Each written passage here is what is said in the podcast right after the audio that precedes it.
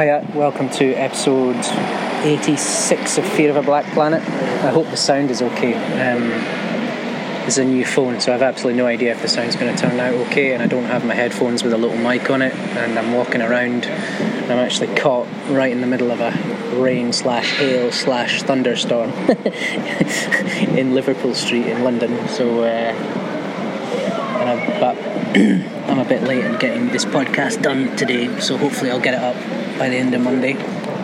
Keep on schedule. Uh, last week I did actually get it done, just so anyone thinks I'm slipping. I did actually get it done before the end of Monday, but I didn't get it onto YouTube because I was on the move, and um, yeah, it's just it's difficult to get everything done and dusted when you're on the move. Um, Mondays have become really fucking busy for me right now because uh, I'm doing a class in the morning and a class in the evening, and one's in London and one's in Oxford. So, um, yeah, I don't know if I want to talk about it exactly now because you know me, I don't like to give everything away. Um, but the reasons for that, I'm not just being a dick. I think it's important to protect creativity and protect the, the sources of nourishment that you have as an artist and it can be very damaging if you give that away too quickly. And it's not even about who you're giving it away to, it's not a judgment, it's more just for yourself. If you're not protective of that, then you can lose the source of the energy of it. And um, so I'm like that with everything. And I know that it pisses some people off, but um, it's not me being a dick. Although sometimes it is me being a dick because other people are being dicks, so I'm quite happy to be a dick back. But um, most of the time, it's just hard-won experience that it's important to protect your your own the the sources of your own nourishment, the things that feed your creativity, because the minute you start communicating them, it's a weird thing. I don't know what it is. It's just this funny feeling that comes over you. You know when you've said too much. You know when you've you've given away too much of yourself, and you've you've cast too many of your pearls. You know, and uh, there's a feeling of emptiness that comes with that. Um, and I, th- I actually think that there's a little bit. Now, this could just be my paranoid ramblings, but I don't think it is because I didn't just dream it up. Um, there's something that comes out. There's something going around in the culture of my generation and younger. I suppose you could call that the millennial. I suppose I'm the first of the millennial generation. I was born in 1981, so I suppose I suppose I'm millennial. Um, there's something in the millennial generation there's a kind of cynicism and, and um, weaponized indifference I call it where they'll make they'll make you sort of ejaculate everything about your personality to them and then they'll respond with indifference. So it's a kind of passive aggressive way of nullifying whatever power you have and putting you in your place now, that could just be me being paranoid and and, uh, and uh, a feeling and, and me projecting some sort of childhood thing of not getting enough feedback and recognition and validation, and there's probably an element of that. But I but I, I don't I don't I sneakily suspect that what I'm talking about is not entirely unfamiliar to whoever's listening to this. I think you know what I mean. Um, and I hate that. I hate that among all other things because actually it's an attempt to kill your soul and you have to protect your soul from the soul eaters, from the soul killers. Um, because they sort of pride themselves on stamping on other people's souls. It's kind of a, a sense of achievement that they have.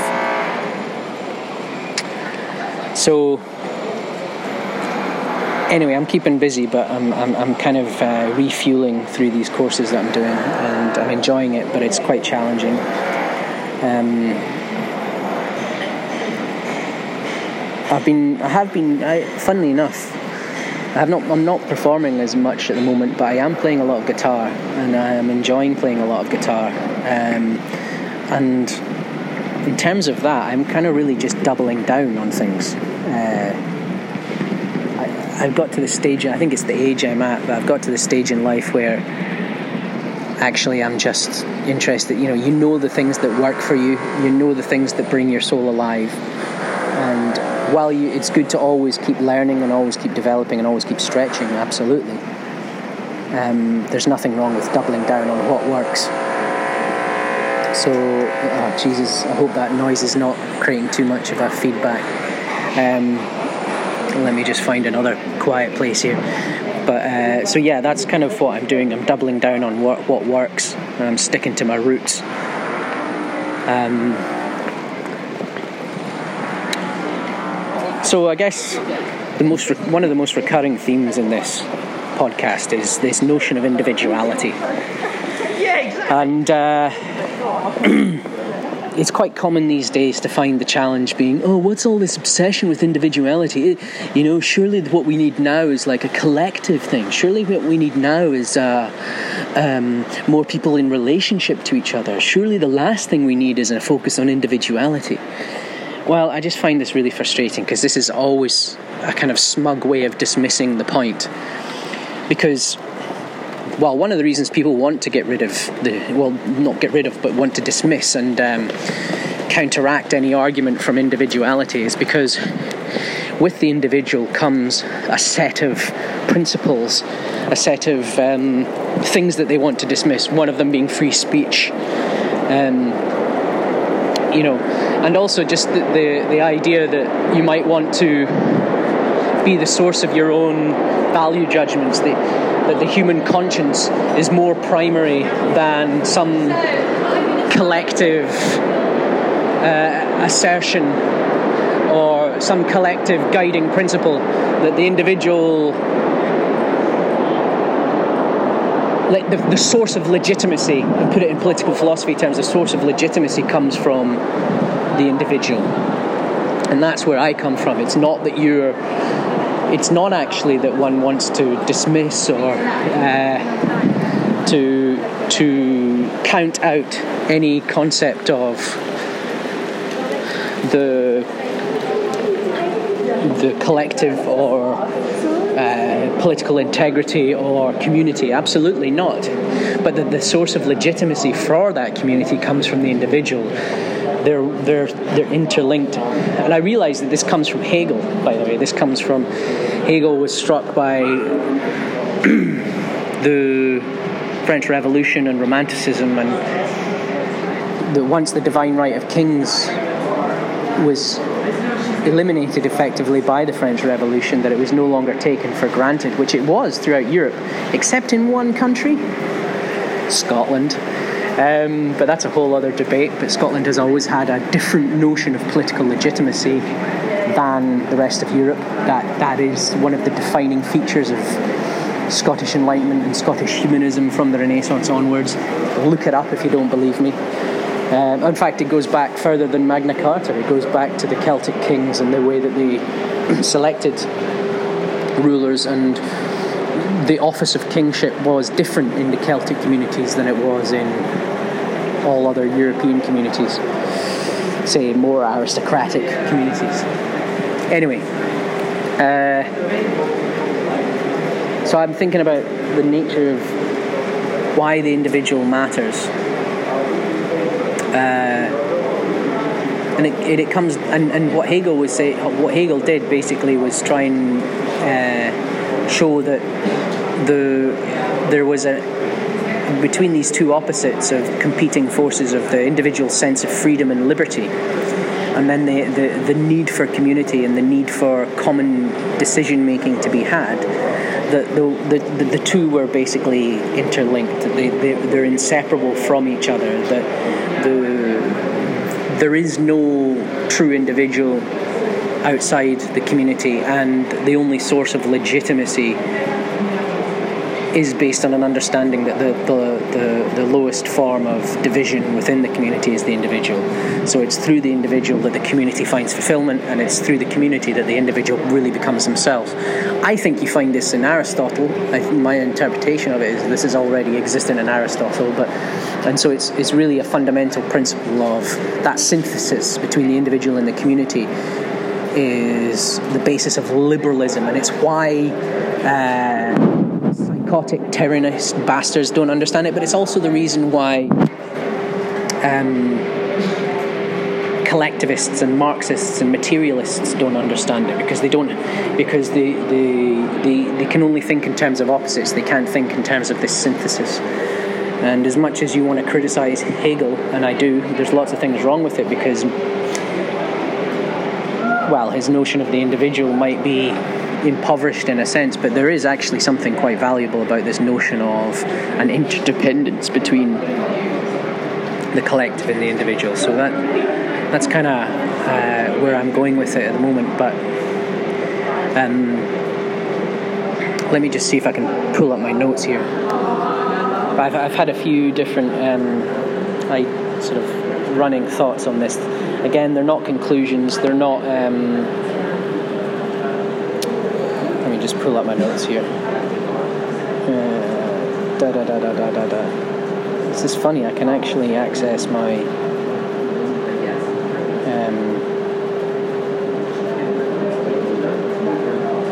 Can actually access my files from my computer on this new thing, which is ridiculous, really. Um,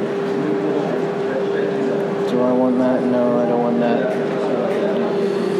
Uh, no, maybe I can. Maybe I can. Oh, hang on. Let me just give, give me one more. Give me one more uh, chance here to figure it out because it's possible that I've got some notes on this.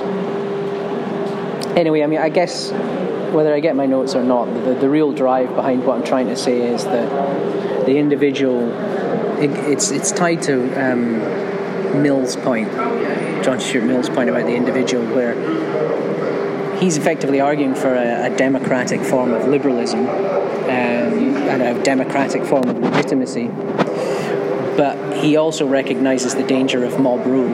And so the, the why the individual is important in the liberal tradition is because it is a non-political counter to a very real political problem. As long as you have a culture which uh, affirms the potential of the individual and affirms the, the importance of the individual and the primacy of the individual, then it's, it's really your only way to, to, to avoid um, collectivism or communitarianism becoming something like the Soviet problem, where the individual starts to be eradicated. I mean, obviously, there's a, also the point where the, the only understanding we can have of human rights, civil rights, which is what people seem to be claiming on the left to be for, but they don't behave like they're for it. Um, the only way that you can really justify these concepts is through the individual. We can, I can only understand why a right matters, why it's important that uh, individuals are given certain privileges as individuals. Um, it, it, it doesn't make sense to have collective rights. It only makes sense to have individual rights because it is as individuals that we understand other individuals. um, so there's even deeper moral point there that I can only understand morality and basic human empathy as an individual.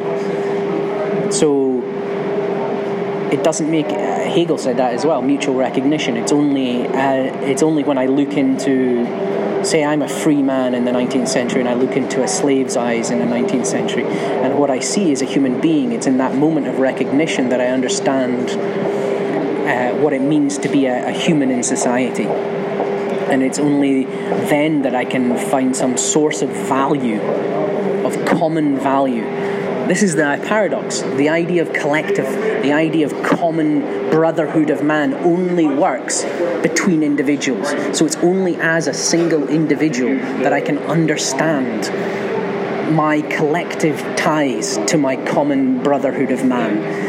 The, brother, the, the problem with the collectivism, the problem with a lot of the left's point of view is it's top down value systems. Whereas the great advantage of liberalism is it's an emergent value system. It emerges from mutual recognition of the other as an other, as another individual, as myself. But that recognition of the other cannot happen if I don't recognize myself. And that's a much more complex thing, by the way, that you can't love yourself, you can't love another until you love yourself, man. No, that's New Age bullshit, meaningless crap. It's more deeper more subtle than that. It's in that Hegelian moment of mutual recognition. So it's in the looking into the slave's eyes that I recognize that slavery is bad, right?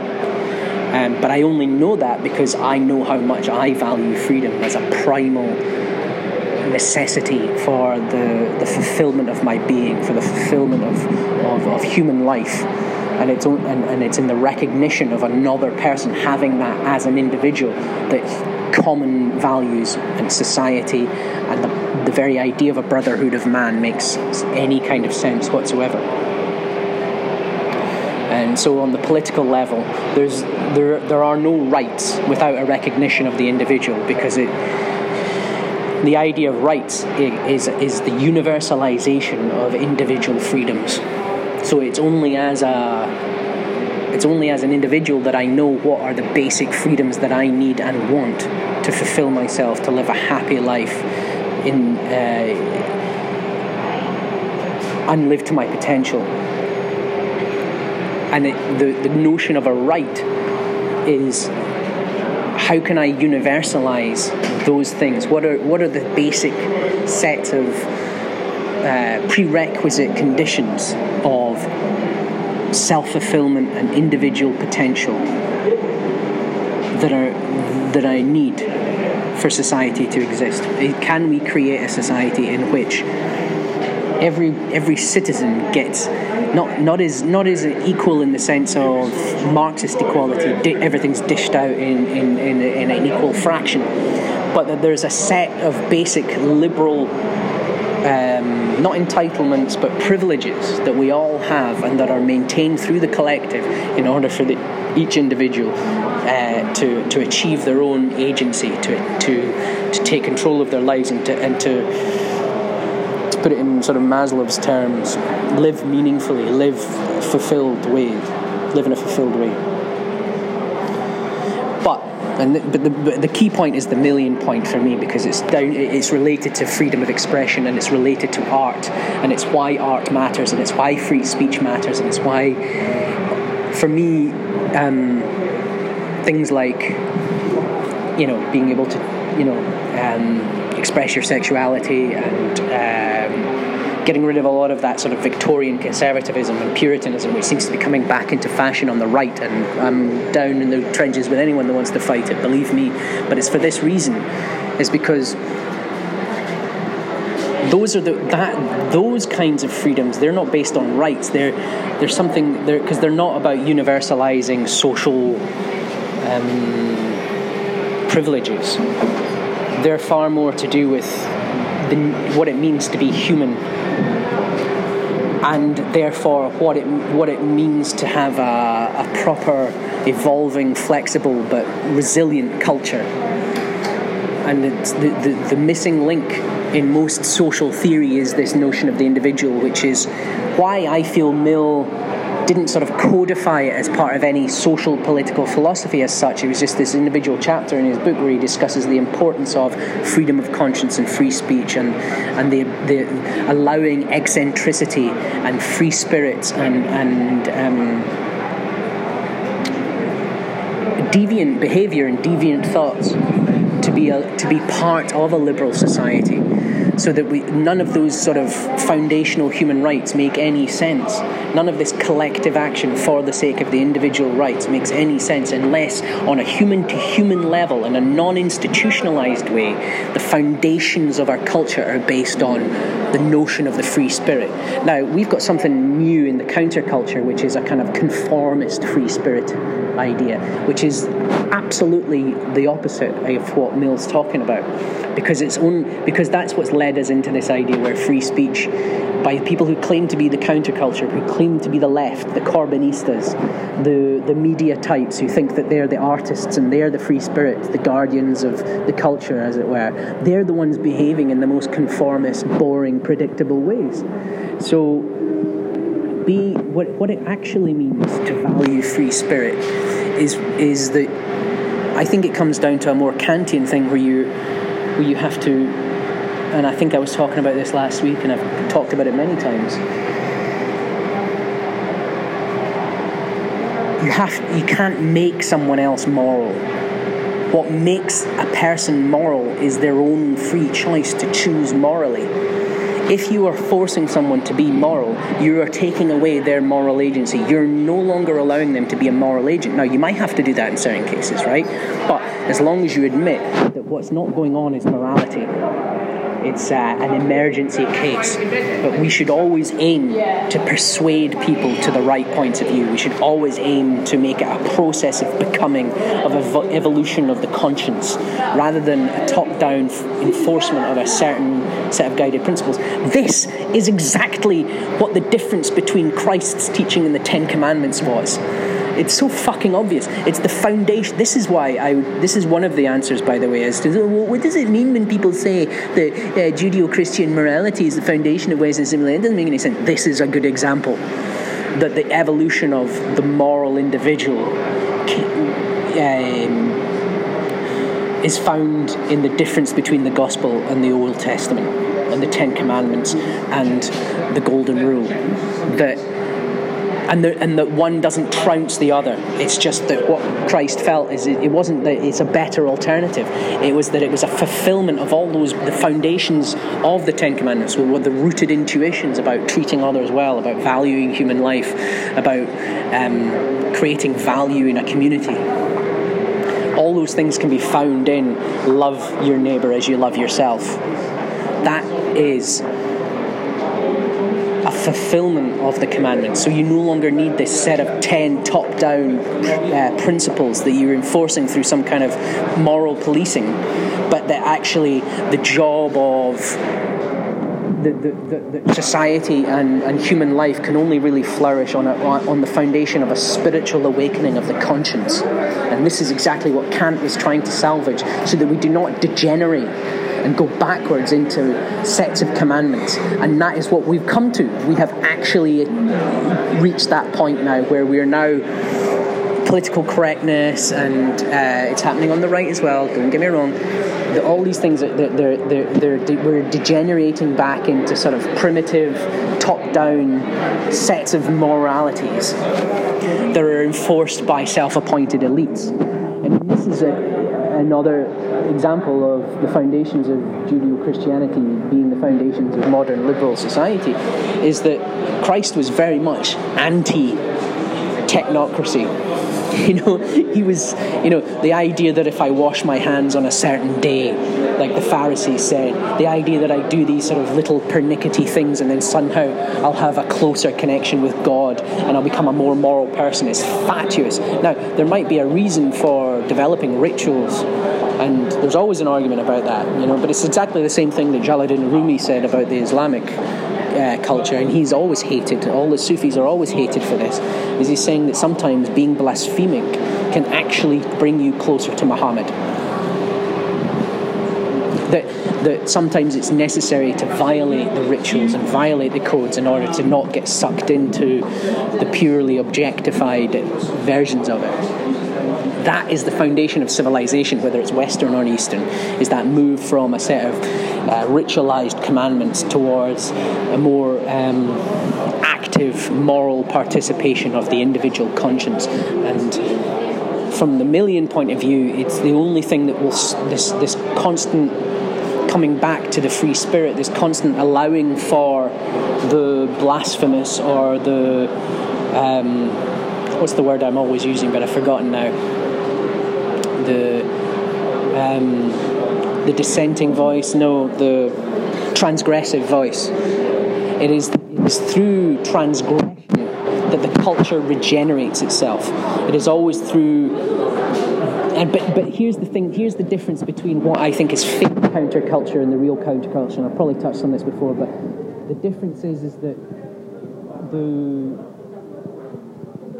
just wanting to destroy, just sort of uh, a kind of blind hating, oh, the white man, man, or empire man, is that's just a sort of infantile. Uh, teenage adolescent outburst. Whereas uh, uh, the, what, I'm, what a true counterculture in the kind of Millian sense of the of the free thinker, the individual, the, the, the transgressive voice, is someone who challenges the assumptions to bring it back to first principles. That's a true rebel. And, it, and it's and it's and it, the re, and it's more of a kind of Camusian sense of a spiritual renewal, a constant evolution of the culture, so that the you know, in a kind of T.S. Eliot's idea of the artist as he relates to his tradition. It's not that you want to destroy the tradition, but you want to bring it back to first principles. In the um, in the sense of the prophets, this is a tradition. I think this is. I think this is. This is where people like Nietzsche and Mill, they, they, were they were probably quite influenced by the the, the, the sort of uh, Jeremiah tradition of um, the prophets were not raging against the system, man, just because they wanted to tear down the statues, man. They were they were interested in what they were concerned was is that the, all of the sort of um, Pharisean concerns of of ritual and and um, or the objectification of God and turning it turning him into a sort of political entity, if you like was taking us away from the very things that uh, made life worth living, that made made being a human being worth living, and what those things which connected us to others. And so the true rebel, um, the true individual, is an is a ne- necessary, non-political tonic to the tendency of all political systems to, to veer towards corruption and objectification and and uh, and I, and I think that there's some work to be done here to show why the, the modern counterculture is failing at this, and uh, that's going to be a bit of a, an ongoing thing for this podcast. And it's it's the, it's the running theme here is that the true transgressive voice is not someone who wants to tear down the system just as a kind of willful iconoclasm uh, which is really what it's really driven by, and this is exactly where Jordan Peterson's right, is it's driven by a resentment which also wants to place one's own ego at the top. So you don't want to tear down the system because you think it's unjust, although that might be what you say. But the minute you start saying that the system is inherent, like the, the very idea of being a liberal is inherently unjust, that me that to me suggests you're not interested in justice. What you're interested in is putting yourself at the top of the tree. It also suggests to me that you don't know a fucking thing about these things I'm talking about, the, the evolution of the liberal tradition, civilization. So that's where I'm at. That's what this podcast is going to be about for for some time to come. It's it's about the difference between the the, the destructive counterculture and the, the truly regenerative counterculture.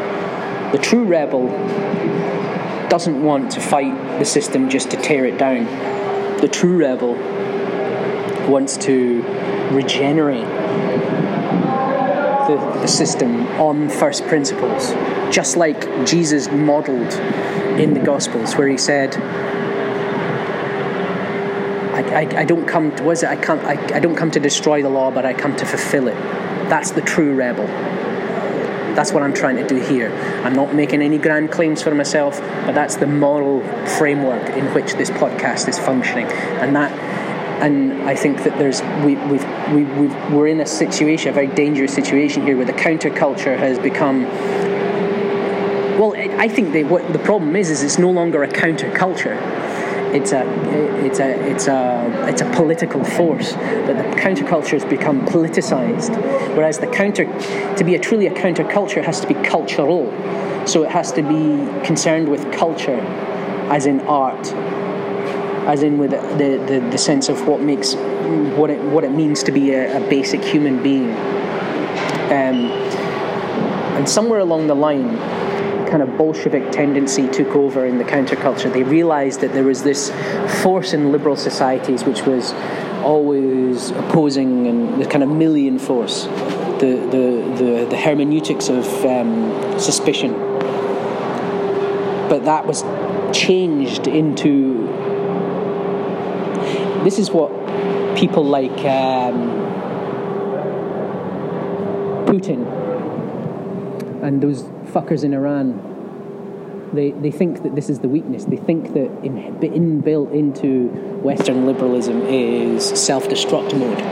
Whereas what they don't realise is that actually it's much more. It's not the self-destruction mode. It's much more the the the tradition of the prophets, the return to first principles, the regenerative force, and that's the role that culture plays as opposed to politics. Politics maintains structures the counterculture is always challenging those structures to say, are you really living up to what you say you live up to? Are you really maintaining the first principles upon which you claim to be foundationed? Um, and they're not the same forces. And, and when once you start to politicize the counterculture, you turn it into a force for conformism. You turn it into a force for um, political ty- tyranny and power. And this is, oh, actually, I wanted to talk about Elia Kazan, the director, because I think he's a really good example of someone. He was um, so he, he, he was a lefty, you know, came out of the group theatre, uh, New York, uh, Communist Party, Depression era cultural movement, which was, you know, these artists were really sincere and had a lot of integrity um, because they, they recognized that the system was there was something inherently destructive in the capitalist system, in the American capitalist system, and that something needed to change, and that people were being forced. I mean, there was just this active force forcing people through capitalist systems into poverty. So, but he ended up evolving and changing his mind about certain things, leaving the Communist Party. Although he was always he was more of an individual. He realised a lot of these people were free spirits, but they were taken in by communism because there was an active. This was a thing from the the fucking Politburo. There was an active desire to try and, um, in some sense, through the back door, recruit unconsciously artists who are naturally individuals, naturally free spirits, and recruit them in and tell them that communism was some kind of like counterculture. That it was, it gave you, it gave you, it gives you a system, it gives you a framework of understanding what's wrong, it gives you a solution. Um, but it's it's a fake counterculture because a true counterculture doesn't want to. It, it's cultural. It's not political. The minute it becomes a problem is when someone says they've got some simplistic solution to the political problem, and what we need to do is deconstruct it and erect some new political problem in, the, in, in its place. A true countercultural rebel does not do that. A true countercultural rebel understands that civilization is a process of evolution, that there's no one political system that's the problem, but the problem with political systems is, is they take us away from the spiritual foundations of those systems themselves. That's the tradition of the prophets. It's to remind you that why you exist in a society, why the king exists, why we need society, why we need why the rule of law is important. The only reason the rule of law is important is so that it, we can maintain a value in human life so it, it, the, the, there's a spiritual foundation to society, and always there is a danger of society because it is essentially an objectified, objective phenomenon in the world. There's always the danger that we we lose track of the spiritual foundations of what makes society important, of why society is so powerful because it, it takes us out of the nasty, brutish, and short so there's always a danger that political systems will start to mirror nasty, British and short rather than us out of nasty, British and short. And the, the tradition of the counterculture in civilization, going back to the prophets, is to remind the politics that it, it, there's this danger afoot, that it's, it's taking humanity, the taking basic humanity by whatever it is, class systems, uh, a love of riches, the, the valuing of, of human power over over God's power, which is essentially the power that unites us all, so that we start to see that the one people are the elect as opposed to a, a group of people who are subhuman. These things are all examples of where the first principles are, are being lost in the mire of politi- politics. But a fake counterculture is a culture which claims to be doing that, claims to be coming out of the tradition of the prophets, but is really more like a communism or an Islamism.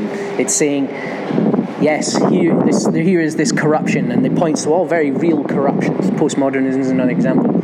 It, it, it, um, as, if, as if we could erect uh, a system based on, on, on uh, no one meaning being the foundation, you know, as if that was even possible. But they, they, they make the claim anyway.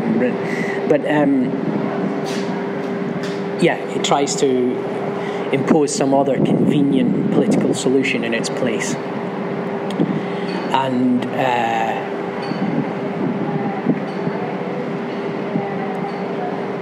that, to me, I think that the, my, my, my, central point here is to me that's no longer a counterculture because it's no, it's no longer counter. It's, it's it, what you're all you're doing is is saying this system is bad. Choose my system. Don't worship this guy. Worship me. That's what it leads to.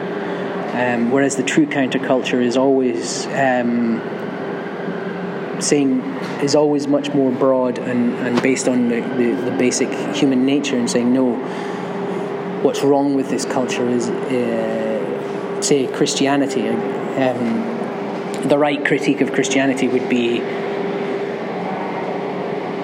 yes Christianity has become corrupt. Yes, the priesthood has become a political entity. Yes, God's name has been used to justify wars. But that doesn't mean we need to reject Christ. That doesn't mean we need to, to, to fracture Christendom. What we need to do is to come back to first principles. That's what the you know, if you think about the Reformation, and the Jesuits, that's what the Jesuits were, were, as an answer in the Catholic Church. They were saying we need to go back to first principles. In fact, that was probably what Luther was driving at. He wasn't an iconoclast. He wasn't saying down with the whole thing. He was very anti um, the politicization of what he was saying.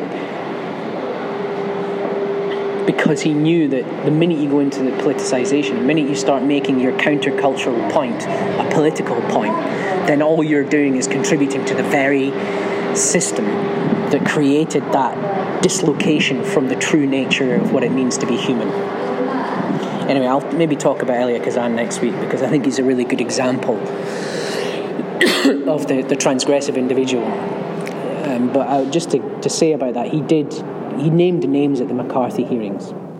Now, I'm no way defending that in and of itself, but I was just I've been watching a few documentaries about him, and I found out that basically he, he did he did that moral wrong absolutely agree with anyone. I mean, I think the McCarthy hearings were a real low point in American liberalism where America really forgot what it was about. I'm a big fan of Pete Seeger. Pete Seeger stood up to them and took the First Amendment, I think, rather than the Fifth Amendment. Um, so I, I, I absolutely defend anyone's right to have freedom of conscience to be a communist or not a communist.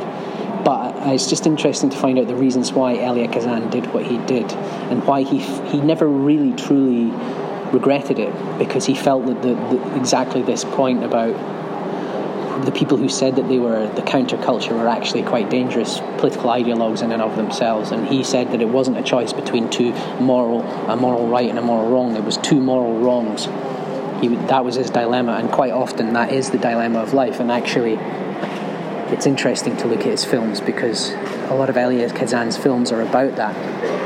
I think of Viva Zapata with Marlon Brando you know, he's this revolutionary who basically comes to the realization that he's becoming the very thing that he was fighting against. He's behaving and, and, and exacting moral legitimacy in exactly the same way that the tyrants he was fighting against were trying to do. It's this cycle of the revolutionary becomes the tyrant by his very nature. It's the French Revolution and the Robespierrean dilemma. And that the only way to re- and this is I think why individuality matters because and I think this is where Elia Kazan sought to affirm as you see it on the waterfront absolutely you know the corrupt unions this um, misplaced sense of loyalty that is actually perpetuating a criminal system but the key individual, the key thing is the individual. The sort of Brando in that is a kind of Christ-like sacrificial figure, and um, that motif is the missing link. It cannot be institutionalized by its nature because it's about the individual. So the importance of the individual is first of all, it's the only basis of human empathy. It's the only basis of, of, of, any notion of universal rights. You cannot universalize something unless you have the specific experience of, that you're trying to universalize. But also, it's it's the it's the it's the missing link in any in any political system because all political systems tend towards hierarchies, corruption, and uh, institutionalization, and, and, and, and you can't really do anything about that. It's always going to be messy. But the only way to really, the only way to be a true rebel is not to, to, to fight for some broad reaching sort of social justice solutions because they always end up becoming exactly the thing they're fighting against. But what you can do is maintain, is nurture human conscience, nurture hu- human individuality, uh, nurture the free spirit, nurture the transgressive thought. That's why free speech matters. It's not some arbitrary alt right bullshit thing. It's not some invention by the white man, man. It is something which evolved over time, and it's got nothing to do with any one political ideology. It's the only true tonic to ideological thinking in any situation, in any moral situation, whether you're talking about uh, the left or right. It's the only way.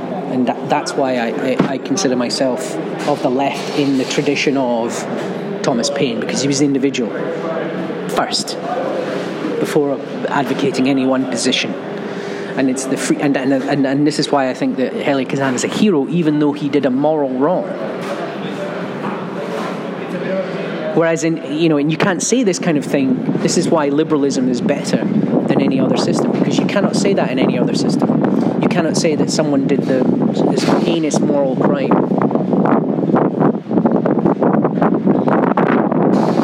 but for a truly correct reason. You can say, oh, you need to crack a few eggs to make an omelette, but that's not what Elia. That's not the Elia Kazan justification.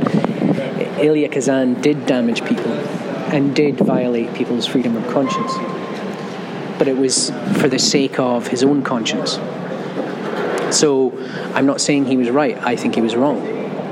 But I think that there is there there is some in a non-political sense he was right, but in a political sense he was wrong but it's the non-political which he. I, am not. I, am not saying I come down either way. It's just then I would. I don't. I would never name names. At least I don't think so. And I and I look upon anyone that does as a fucking traitor. But the moral lesson that can be got from that is a is a liberal idea that uh, the individual conscience is sometimes the only refuge when ideology is rampant. Anyway any of that makes sense. But uh, I'm going to leave it there. Hopefully, I'll get this up today. Um, but thanks for listening. That's episode 86. I will. I'll maybe talk about Elia Kazan next week more, trying to um, trying to elucidate more what I'm trying to say. But uh, yeah, thanks for listening. Um, yeah, okay. I don't think there's anything else. Cheers. Speak to you next week.